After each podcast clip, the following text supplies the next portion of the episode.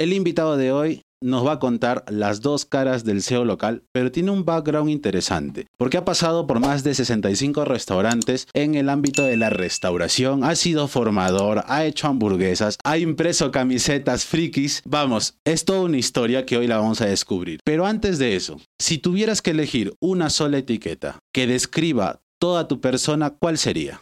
Buscavider digital. He estado muchos años haciendo otras cosas, pero donde siempre he estado y nunca he fallado ha sido en buscándome la vida a través de internet. Yo creo que ahí es donde me meto. Hoy nos tomamos un café con Eduardo Laborda de Jin Jan SEO. ¿Cómo estás, Eduardo? Pues muy bien, encantado de estar por aquí. Me, gusta mucho tu habitación, te la cambio cuando quieras. que, no te, que, no te, que no te engañe que esto es una pantalla verde, ojo. No me digas. Sí, sí. Ah, qué bajo, macho, qué bajo.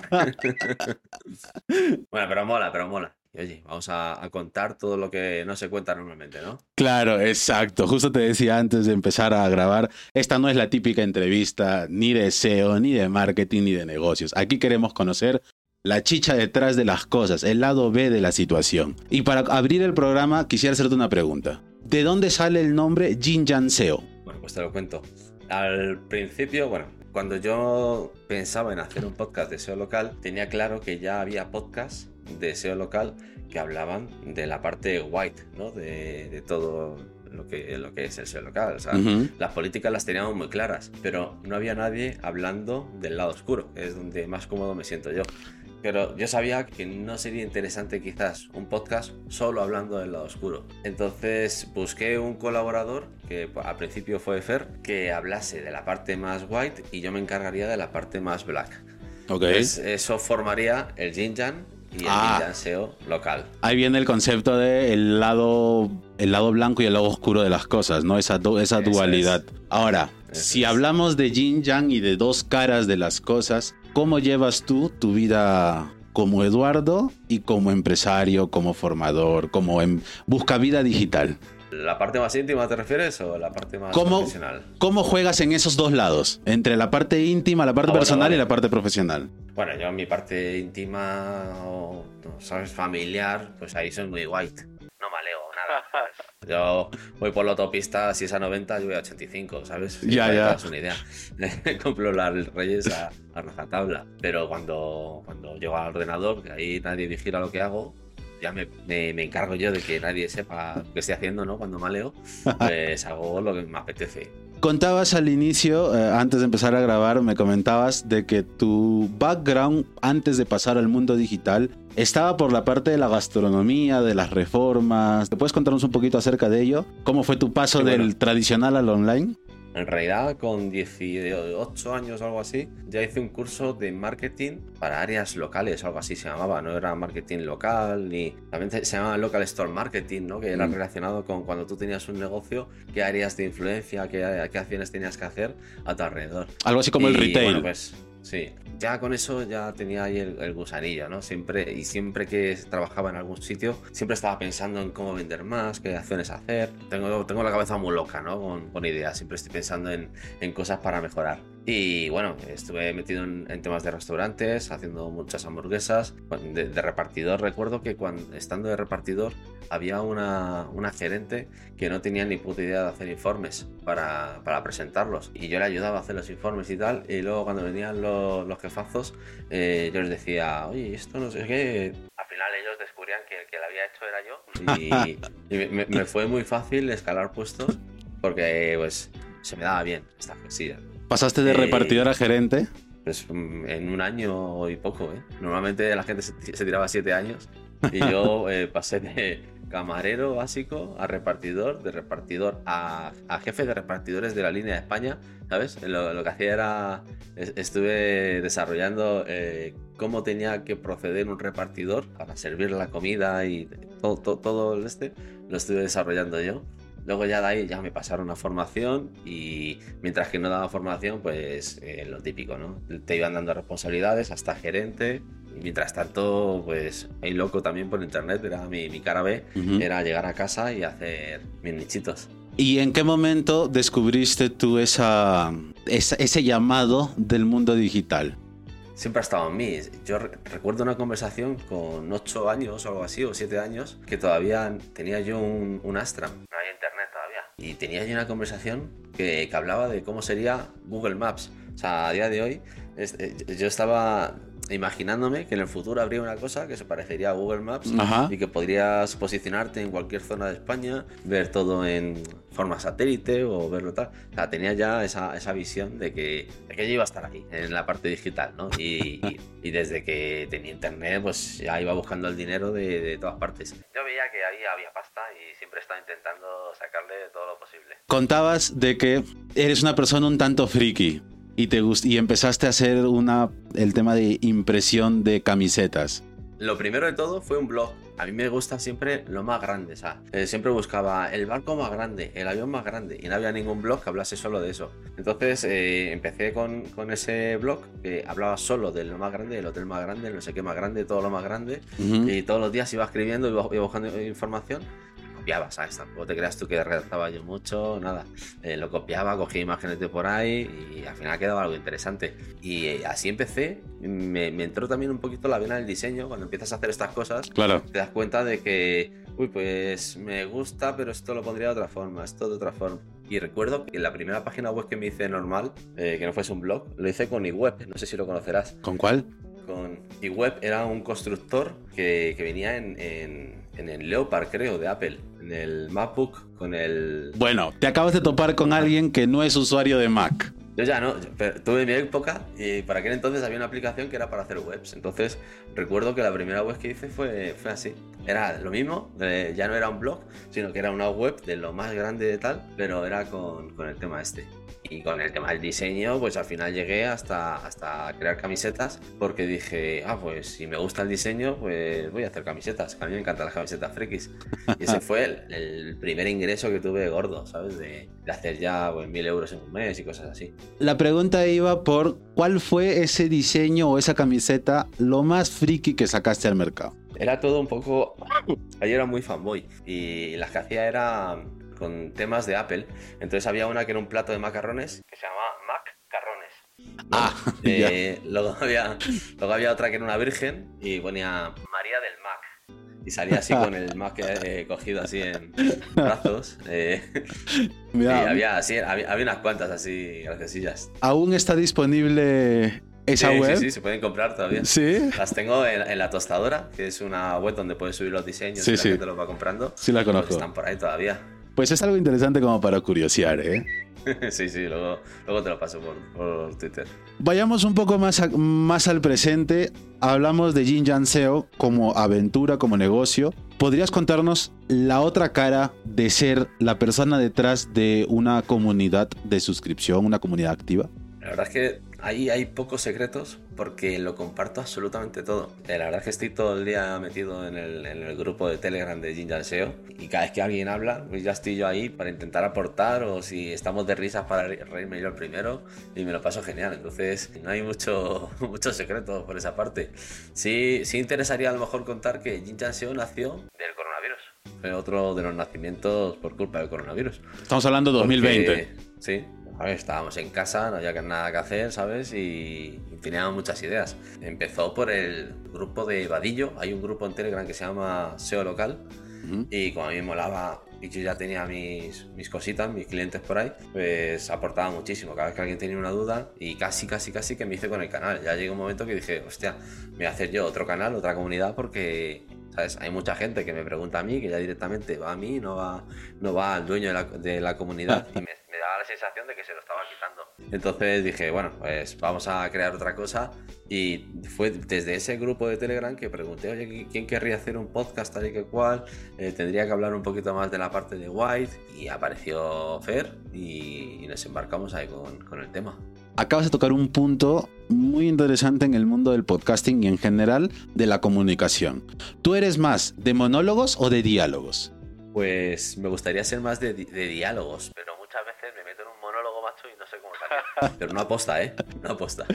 Porque no sé si te ha pasado que si estás en un podcast y lo haces solo y lo trabajas como un monólogo, se vuelve una tarea un tanto demandante a comparación de hacerlo con un invitado o con un partner, ¿no? Con una pareja de podcast. Sí, además a mí me gusta que, que, mi invitado sea una persona con la que solo hable en el podcast. Al final todo lo que pasa dentro del podcast es como que fluye de una forma natural. Sí. ¿no? Si yo he descubierto algo y me lo dejo para contarlo en el podcast, de manera que cuando se lo cuentas, eh, dice, hostia, macho, qué cabrón, ¿cómo se te ha ocurrido eso? ¿No? El, el, impacto siempre es mayor. Me, me, mola ese factor sorpresa y eso solo no se puede hacer. Eso es, eso es evidente. Durante todo este tiempo, ya estamos 2022, tu podcast ya prácticamente va a cumplir dos años. Sí, desde más o menos desde marzo de 2019. Podría decirse que ya son dos años. Tú has pasado con un montón de invitados en este podcast. ¿Nos podrías contar la anécdota más interesante de toda tu aventura eh, audiovisual? Me podría decir que con quien más nervioso me puse fue con Boluda.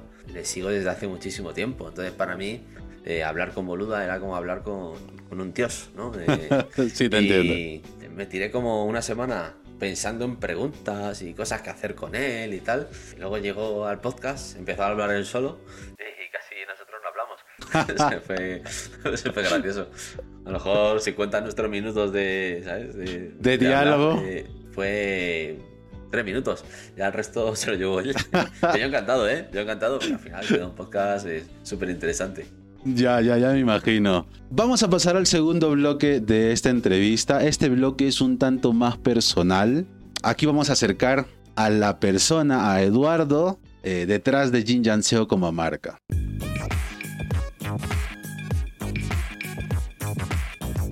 Estamos en Cuestionados. Esta sección consta de cinco bloques de preguntas. Los bloques son una pregunta sobre tu infancia, una sobre tu persona actual, una sobre tu actividad digital y de aquí en adelante puede o no haber chicha, una pregunta casual y todo un bloque de preguntas incómodas que te puedas imaginar de la comunidad, bueno. que han ido a mal rollo. Tienes que elegir un número al azar de una lista que te voy a mencionar, pero cuentas con dos comodines para esta sección. El primer comodín es devolver la pregunta. Quiere decir que primero la respondes tú y luego tengo que responderla yo sin opción a saltarla. Y el segundo comodín es pasar de esa pregunta. Hacemos de cuenta que esa pregunta no existió y escoges otro número de esa misma lista. ¿Estás preparado, Eduardo? Me, pare me parece, pero creo que no voy a utilizar comodines. Voy a tope. Vamos a comenzar con una pregunta sobre tu infancia. Escoge un número del 1 al 25. El 23. Vale, la pregunta es, ¿cuál era tu actividad favorita los fines de semana cuando eras pequeño? Coméntalo. ¿Pequeño a qué edad nos referimos? Para ti, ¿qué es ser pequeño? 16... Por debajo, a por, a ver, adolescente, niño, infante. Por 16 años, que es la época que más recuerdos bonitos tengo de ella. Y esto que te voy a contar no va a ser bonito, porque mucha gente dirá, no, cabrón, pero bueno, no me importa poco. Yo antes era con 16, bueno, con 14 años empecé a ser grafitero. Y me encantaba, macho. Empecé con el tema de pintar grafitis de estos guarros que no le gustan a nadie. Luego ya eh, pinté grafitis trabajados. Me acuerdo que íbamos a los negocios, cuando tenía así muchos grafitis feos, le decíamos, oye, mira, nos pagas la pintura, nos dejas una propinilla y te hacemos aquí un mural súper bonito. Y, y, los fines de semana nos dedicábamos a eso, a estar ahí todo el día eh, haciendo murales. Y ya luego más tarde me pasé a los trenes, que eso ya no me gusta tanto, y, y fui dando vueltas por toda España. Iba por toda España pintando trenes y tal. Mi madre, pues no estaría muy contenta con esto porque yo me iba a lo mejor a Barcelona sin decir nada ¿Ya? y volví a los cinco días sin decir nada. O sea, ¿y dónde has estado? Con un disgusto, la pobre. Ya me imagino. Bueno, pintando, pintando trenes. Era un poco cabroncete. Pero bueno, yo lo, lo recuerdo con mucho impacto y mucha. ¿sabes? Ya que comentas esto, ¿recuerdas tu primera experiencia siendo perseguido por el dueño de una pared o de una propiedad? Pues sí, sí, recuerdo varias. Bueno, una de ellas que fue súper graciosa, estábamos pintando y recuerdo que, vinieron dos policías ¿no? con, las motos y salimos corriendo, saltamos una valla, tal y que cual, y el policía para intentó meterse por una zona de césped y se cayó. ¿No? Ya. Entonces nos quedamos, nos quedamos desde el otro lado riéndonos y justo aparecieron otros tres coches, ¿sabes? Por el otro lado y nos pillaron. Y, y al final, a, al final el, el, policía que se cayó, también tengo, tengo mis dotes de comunicación y conseguí que me llevase a una finca donde él tenía una pared para que le hiciese un mural para su hija. Y fíjate, y no, no tuve ni denuncia ni nada al final. Digamos que eso fue como un... Hagamos un trueque. Bueno, no, la verdad es que no. Pues yo empecé a hablar con ellos y vieron que yo no era una mala persona, que me gustaba hacer eso, pero que no tenía. Yo, creo que malo no soy. Y pues vieron eso en mí y dijeron, bueno, pues mira, si, si quieres y tal, pues quiero hacer esto, tal. Y, y yo dije, pues vale. Todo lo que sea pintar, para mí fenómeno, porque era lo que más me gustaba hacer. ¿No te ha pasado esto de que el dedicarse al graffiti, creo que eso está dentro de la cultura hip hop, se llama, ¿verdad?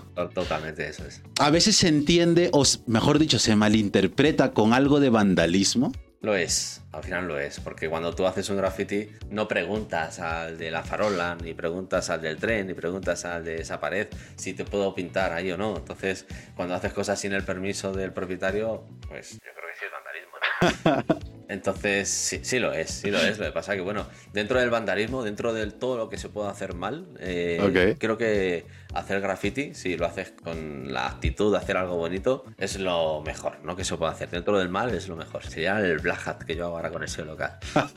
¿Algún artista grafitero al que tú admires a día de hoy? Sí, hombre, claro. Eh, había uno en, creo que es de California, que es el SEM que era uno de los inventores del graffiti en Estados Unidos, que, que fue una, a, un, a, un, certamen y me, me, hizo su firma en un cuaderno y tal. Y para mí eso es como oro.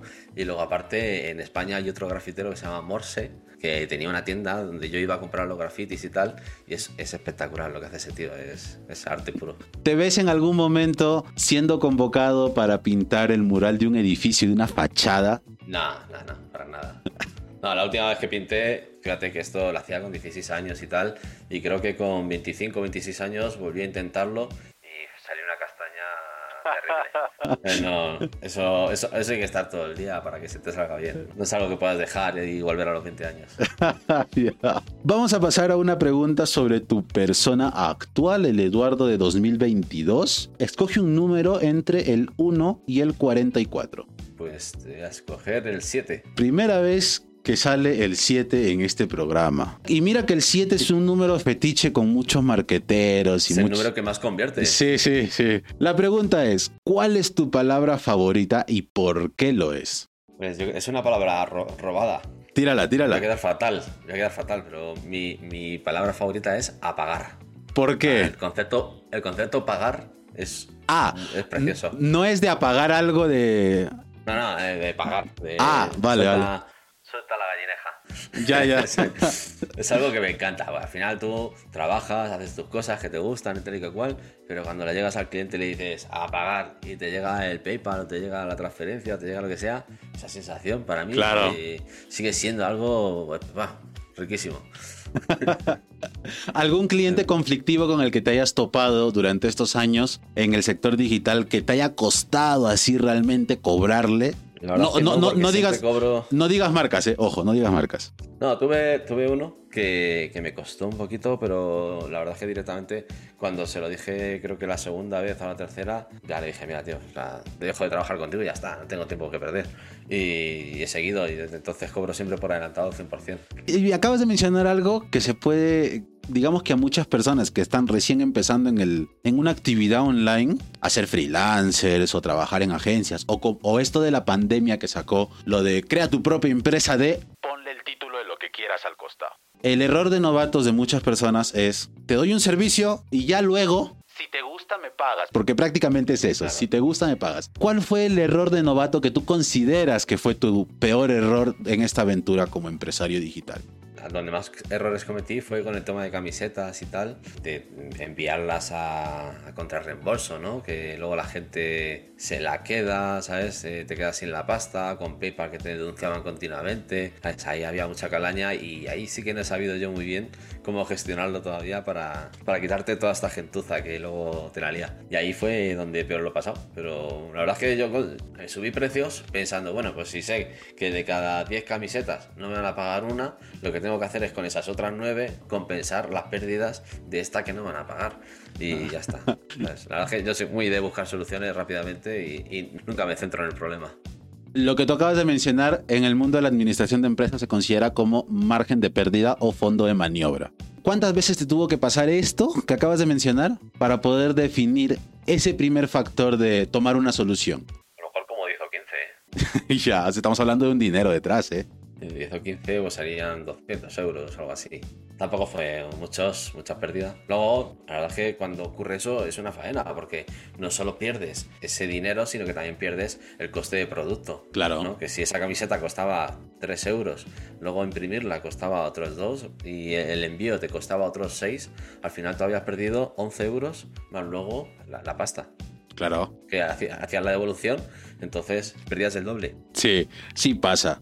A mí también me ha pasado algo similar en este lado de América, vendiendo tazas personalizadas, que es un sector en el que yo digo, No me volvería a meter. Entiendo, sí, pues al final la gente lo personaliza, luego no le gusta, te lo devuelve, ta. ¿qué haces con ese producto personalizado? Ya no se puede, no lo puedes volver a colocar. Mencionabas que tu palabra favorita es apagar. Mi pregunta es, ¿te ha salido a pagar que te ha dado así un dolor en el pecho ver el importe?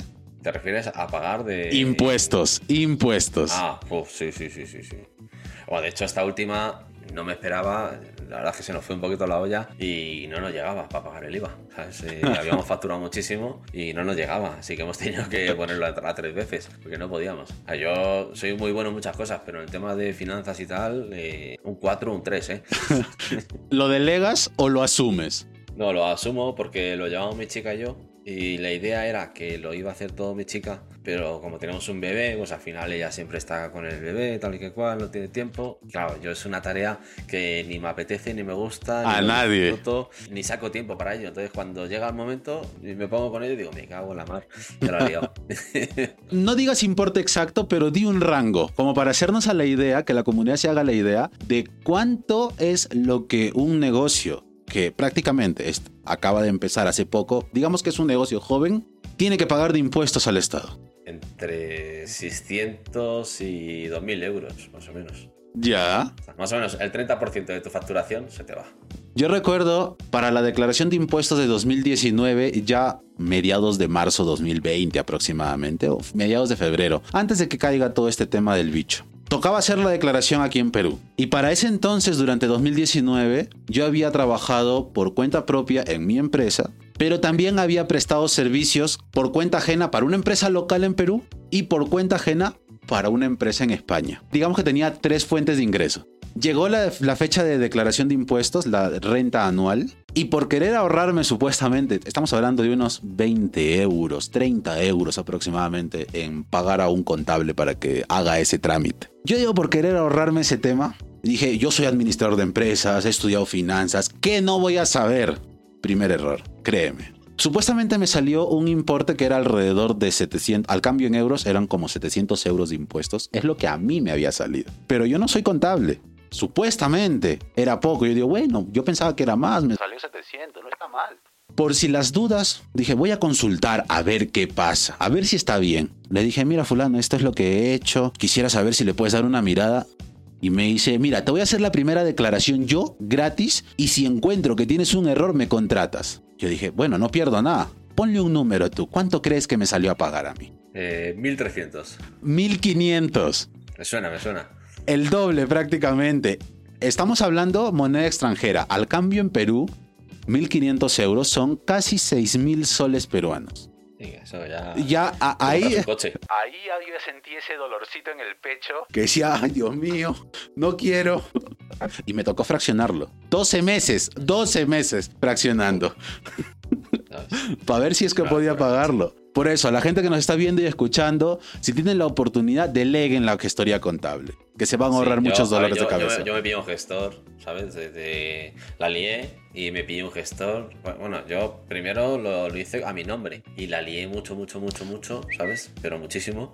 Y de 8.000 pavos. Y. y- Au. Porque iba cogiendo, pues cuando empiezas, vas cogiendo trabajillos, tal y que cual, ¿sabes? Y pues la lié. Para volver a facturar, porque había mucha gente que, claro, necesitaba su factura y tal. También cuando ya tienes un nivel de ingresos, también te apetece hacerlo legal, ¿no? No Claro. quieres estar todo el día preocupándote de, de si lo estás haciendo mal o bien. Y ahora lo estoy facturando todo a través de mi chica, ¿sabes? Y ahí me ha cogido un contable y que lo haga todo bien. Entonces, bueno, que hay formas, hay formas de hacer las cosas bien, aunque no sean súper bien, pero siempre, siempre hay formas. Yo escuché una vez, no sé por dónde, no recuerdo por dónde lo escuché, pero hacían referencia que para tener éxito en el mundo de los negocios debes tener tres cosas muy puntuales. Lo primero es una familia que te apoye en todas tus locuras y que te sostenga. Lo segundo es una... Complicado. Es, es a veces un poco, un poco complicado porque imagínate, tú y yo, me imagino que tú también estás trabajando en remoto, trabajas con clientes, estás desde casa. ¿Cómo le explicas a la gente que te ve entrar y salir de tu edificio muy pocas veces y que te preguntan, oye, ¿en qué trabajas tú? O, en qué, o que le pregunten a tu chica, ¿en qué trabajas? Eso, le pasa, eso me pasa a mí, le preguntan a mi esposa, oye, ¿en qué trabaja tu esposo? Que no, se, no sale de su casa, no salen, ¿qué hacen? Tener una familia que te soporte anímicamente, no, no hablo de que te Y aguanten. luego, luego también está, aparte de eso, yo me he visto con el problema de que cuando estás trabajando de cuenta ajena, ¿no? Estás recibiendo todos los meses un sueldo, entonces eh, que te apoyen para que tú les digas, oye, mira, que es que voy a dejar esto, no quiero Claro. tener jefe y me voy a dedicar a, a esto que a mí me gusta y voy a tener ingresos de vez en cuando. Esa locura es muy complicada que alguien te la acepte. Sí, sí, Y sí, sobre sí. todo cuando, cuando ya tienes hijos y tal. A mí me ha costado, pues, pues, yo qué sé, he estado 10 años en restaurantes trabajando muchísimo, pero muchísimo y muchísimas horas. Y luego llegar a casa a lo mejor a las 12 de la mañana o a la 1 de la, de la noche, ¿no? Y ponerte hasta las 4 de la mañana a seguir trabajando para sacar ese trabajo que tienes con tus clientes. Y que al final encima haces una facturación malísima. Luego llegan las vacaciones y dices, hostia, pues tengo tiempo para mis cosas. Sí, y tal". sí. Y ahí facturas mucho y te vienes arriba, ¿no? Pero que ahí es, en ese momento encontrar que, te apoyen es muy... Es un reto. El segundo punto es tener una red de contactos, amistades que te sirvan de exposición, de canal. Pero el tercer punto, que eso es lo que a mí me impactó y después cuando me pasó lo de los impuestos, cobró razón, ya tuvo sentido, es tener un contador bien rata. Eso a mí me falta, ¿ves? Pues yo lo hago con una plataforma online, entonces es todo como muy... ¿no? Esto, pues esto, pum. sí que estoy pensando en conseguir a alguien en ese plan porque está claro que al final te ahorra mucha pasta Sí. y que es necesario, es que es 100% necesario en este mundillo. Vamos a pasar a una pregunta sobre tu actividad digital. Te recuerdo que aún tienes tus dos comodines que no has usado y los puedes usar cuando quieras. De este bloque en adelante puede o no haber chicha. Escoge un número entre el 1 y el 42. Te voy a decir el 1. ¿Sabes por qué? Porque fue el primero que tú pensaste cuando hiciste esa lista y, y me, me causa esa...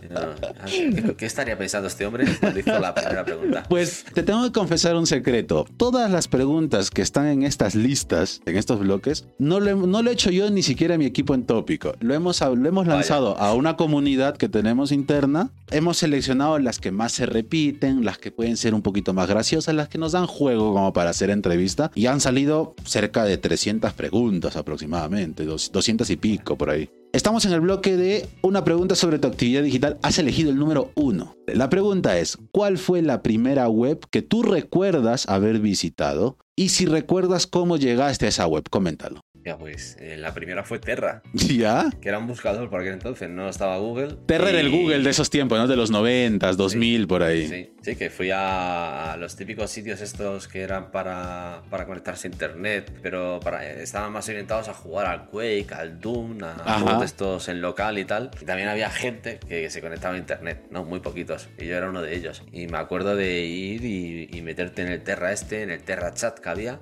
Y Ya. entonces había ahí un montón de canales donde ponías, hablabas con todo el mundo y siguen siendo lo mismo, todo lleno de salidos y poco más.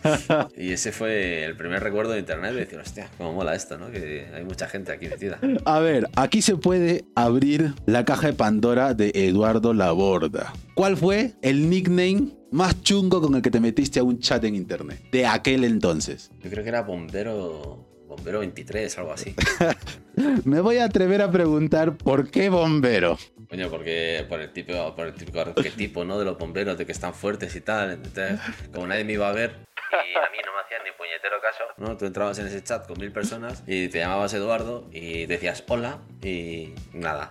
Ponías bombero 23 y ya, hola, hola bombero, no sé qué. Ya, ya, se conseguían otras cosas, ¿no? ¿Alguna vez has ligado por este tipo de plataformas? Tema de chat online y tales. En aquel entonces estoy hablando. Sí, sí, ligué además con una, una mujer que tenía cerca de 40 años, algo así. Tenía marido y todo. Eh, fui a su casa, me encontré con un percal que flipa. bueno, una, una aventura que no veas. ¿Y tú Ah, tenías cuántos años? ¿Cuántos años tenías tú? Tenía 17, eh, por ahí. 17 añitos. No quiero imaginarme esa escena, sinceramente. Vamos a pasar a una pregunta casual. Escoge un número entre el 1 y el 53. 36. Esta pregunta salió en la primera temporada. No recuerdo a quién se la hicimos, pero va a ser interesante conocer tu respuesta. ¿Cuánto tiempo estarías sin salir de una cama si te pagasen un dólar por cada minuto que te encuentres echado? Ganaría un dólar. Porque yo odio estar en la cama. Yo soy una persona muy hiperactiva, necesito estar haciendo cosas continuamente. Ya. Entonces, si directamente ¿sabes? diría, no, tío, no quiero tu dinero. Y, y me pondría a trabajar, que es lo que más me gusta. Podríamos decir que eres un poco workaholic. No sé qué es, tío. Workaholic. Workaholic le llaman a los que tienen adicción al trabajo, una cosa así, no sé, psicológicamente algo así lo han categorizado. sí, sí, lo que pasa es que yo no lo considero trabajo. Ya, ya. El fin de semana estoy deseando que llegue el lunes para ponerme a hacer mis cosas. Y estoy a lo mejor el domingo haciendo algo familiar. Lo normal es eh, aprovecharlo. Y, y bueno, yo creo que sí, ¿no? Que lo aprovecho, pero es inevitable para mí estar pensando en cosillas. Sí, eso te entiendo porque a veces también, bueno, a todos los que estamos metidos en el mundo digital nos pasa. Te cuesta, ¿tú reconoces que te cuesta desconectar muchas veces? Yo creo que no desconecto nunca. Hasta sueño con nichos. Esa es buena, soñar con nichos. Sueño que estoy a lo mejor con, con algún gurú al que le tengo así aprecio, ¿no? Y, y que estoy hablando con él. O sea, tengo unos sueños de, de locura total. ¿Tú recuerdas cuál fue tu sueño así, el más random que recuerdes, que eres consciente de que lo soñaste? Tuve un sueño, porque de pequeñitos eh, tuve un tiempo que soñaba muchísimo y apuntaba en un librito, eh, según me despertaba, todo lo que había soñado. Y una vez soñé como en dibujos animados, como que yo era un dibujo animado y todo lo que estaba alrededor eran también dibujos animados. Y eso fue lo más locura que yo soñé en mi vida, que digo, pero ¿qué cojones me pasa en la cabeza para soñar este tipo de cosas? Eso estamos hablando con una edad de cuánto más o menos. Ahí tendría 15, 16 años. Ya. Estaba en mi época creativa de graffiti. Ya, ya. Entonces, Seguramente por eso, seguramente por eso estaba influenciado. Y a día de hoy, ya de adulto, ¿recuerdas conscientemente algún sueño así súper loco que hayas tenido? A lo mejor el Romu se va, se va a presentar en algún, en algún sueño y dicho, hostia, ¿qué cojones está pasando aquí? Pero Mira, el dios del SEO, pero es que por ahí iba, mi- eh, por ahí iba una acotación. Yo he llegado a soñar con Romuald Fons que me decía, esta estrategia se llama, y me despertaba. Nunca me decía cuál era la estrategia. como el edificio ¿no? en el que te vas a caer, no siempre, pero Pero nunca pero la terminas. estrategia, ¿no? Exacto, exacto, tal cual. Sí. Vamos a pasar a una pregunta incómoda. Escoge un número entre el 1 y el 59. Pues, ah, vamos arriba del todo, a 59. La pregunta es, ¿cuándo tuviste tu primer beso? ¿Dónde fue? Y si fue bueno, coméntalo.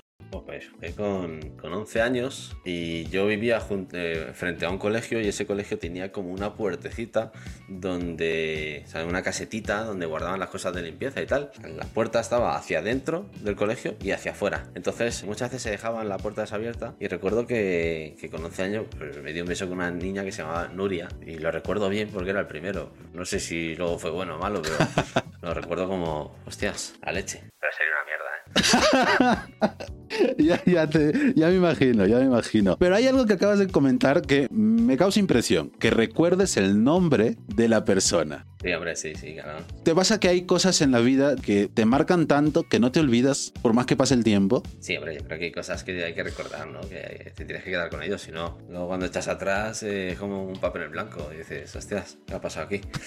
Es- no sé si lo haces tú, pero yo muchas veces como que tengo un proceso a la hora de descifrar conversaciones que en su momento no pude ver con claridad y de, de repente recuerdo una conversación de hace 15 años, ¿no? ¿Ya? Y recuerdo mi, mi respuesta, las suyas, y pienso, Joder, pero qué imbécil fue aquí, ¿no? Que yo aquí tendría que haber contestado esto otro. tengo mucha memoria para estas tonterías. Hasta ese punto no creo tener esa capacidad de recordar al detalle. Pero sí me pasa, normalmente es cuando estoy en una negociación con algún cliente, prospecto y tales. Me abordan con preguntas mm, un tanto estratégicas, por decirlo así. Yo conozco el tema de la negociación eficaz, la prospección y tal, entonces es poco probable que algún prospecto cliente me voltee la tortilla. Pero pasa que las muy pocas veces que ha, que ha logrado suceder esto y tirar el tema, la negociación a favor del- de la otra parte, Te quedas a- yo digo, bueno, oye, se terminó la negociación, genial, me aceptaron el presupuesto, yo estuve feliz, yo estando feliz, ¿no? Me aceptaron el presupuesto y todo. Pero después, a las horas, yo, oye, pero si yo había presentado un presupuesto por mil pavos y me lo acaban de aceptar por 700 y yo he aceptado. ¿Qué pasó acá? Y, an- y analizando un poquito, ah, en este momento de la reunión, me voltearon la tortilla y yo ni cuenta. O sea, me pasa ese tipo de cosas, a veces, muy de vez en cuando. Pero es en un pasado... trabajo una cosa que, que yo llamo los universos paralelos. Que an- antes de una negociación me meto en los universos paralelos de todo lo que puede ocurrir dentro de Sí. esa negociación. Y si ellos me dicen, me vienen por un lado, yo pensar por dónde voy a salir y tal. Entonces, como que siempre tengo muchas salidas ya planificadas para todo lo que me pueden contar. Tiene Pero- trabajo detrás, pero bueno, eh, es interesante. Sí, es un, es un, el tema de las negociaciones y la prospección eficaz es, es un, un mundo que todos los que estamos metidos en el sector digital, ya sea que trabajemos por cuenta seamos freelancer o seamos los dueños de algo, tenemos que hacer sí o sí. O sea, de buenas a primeras no tenemos un equipo comercial que nos esté prospectando clientes. Uno mismo es el que sale a buscarse la vida, como dices, ¿no? Pero a meterse en este tema de los universos paralelos, por mi lado, lo tengo idealizado como patrones de objeción comercial. Por donde podría salir una posible objeción ya, ya sé cómo rebatirla. Volvamos al bloque de las preguntas incómodas. Para no irnos por la tangente, antes de cerrar el programa. ¿Recuerdas el nombre de tu primer beso? Ahora, una pregunta un poquito más personal, haciendo un inciso a esta situación. ¿Tú recuerdas cómo te conociste con tu chica? Eh, claro que sí, lo recuerdo perfectamente.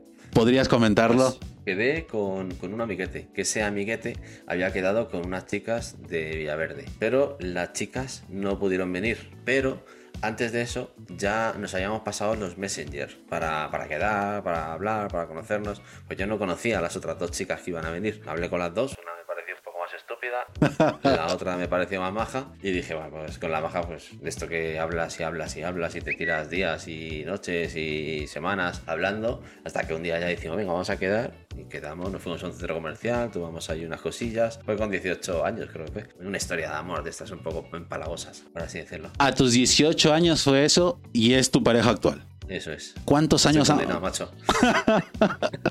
¿Cuántos años han pasado? Pues creo que han pasado ya 15. 15 No, no. años. Es- Estoy por buscar el comodín, ¿eh? Dale, dale, no te preocupes. Nada, nada, broma, broma. Eduardo, me lo he pasado genial grabando contigo este episodio. Antes de cerrar el programa, ¿qué le podrías decir a la audiencia que nos está viendo y escuchando a través del podcast que tiene esta idea o noción de querer meterse, ya sea en el SEO local, en el, en el SEO en general o en los negocios digitales, desde tu experiencia, ¿qué podrías compartirles a ellos? Pues mira, eh, justo ayer estuve, estuve creando mi página web de marca, porque no la había hecho hasta entonces. Y pensé mucho en esto, digo, al final, ¿cuál es el mensaje que yo quiero dar ¿no? a la gente que me ve y que me escucha? Y lo tengo claro, al final el SEO no es tan importante. Lo importante son las llamadas que reciben nuestros clientes. Y, para eso es que hay mil maneras, hay miles de portales para enviar, ¿sabes? Donde la gente necesita cosas. Y al final la, idea de- del SEO local es coger a gente que sabe hacer cosas, los técnicos, los profesionales, los vendedores, y coger a otros que son los que necesitan esas otras cosas y unirlos. Y para eso, aparte de Google, hay muchas más herramientas. Así que es darle una vuelta y encontrar un universo de, plataformas y de historias que nos ayudan a conseguir esos leads. Y cada lead pues es panoja, es dinerito. Pues muchas gracias Eduardo por pasarte por el programa. Invitamos a toda la audiencia que nos está viendo y escuchando Igualmente. que nos sintonicen en el próximo. Chao, chao. Chao.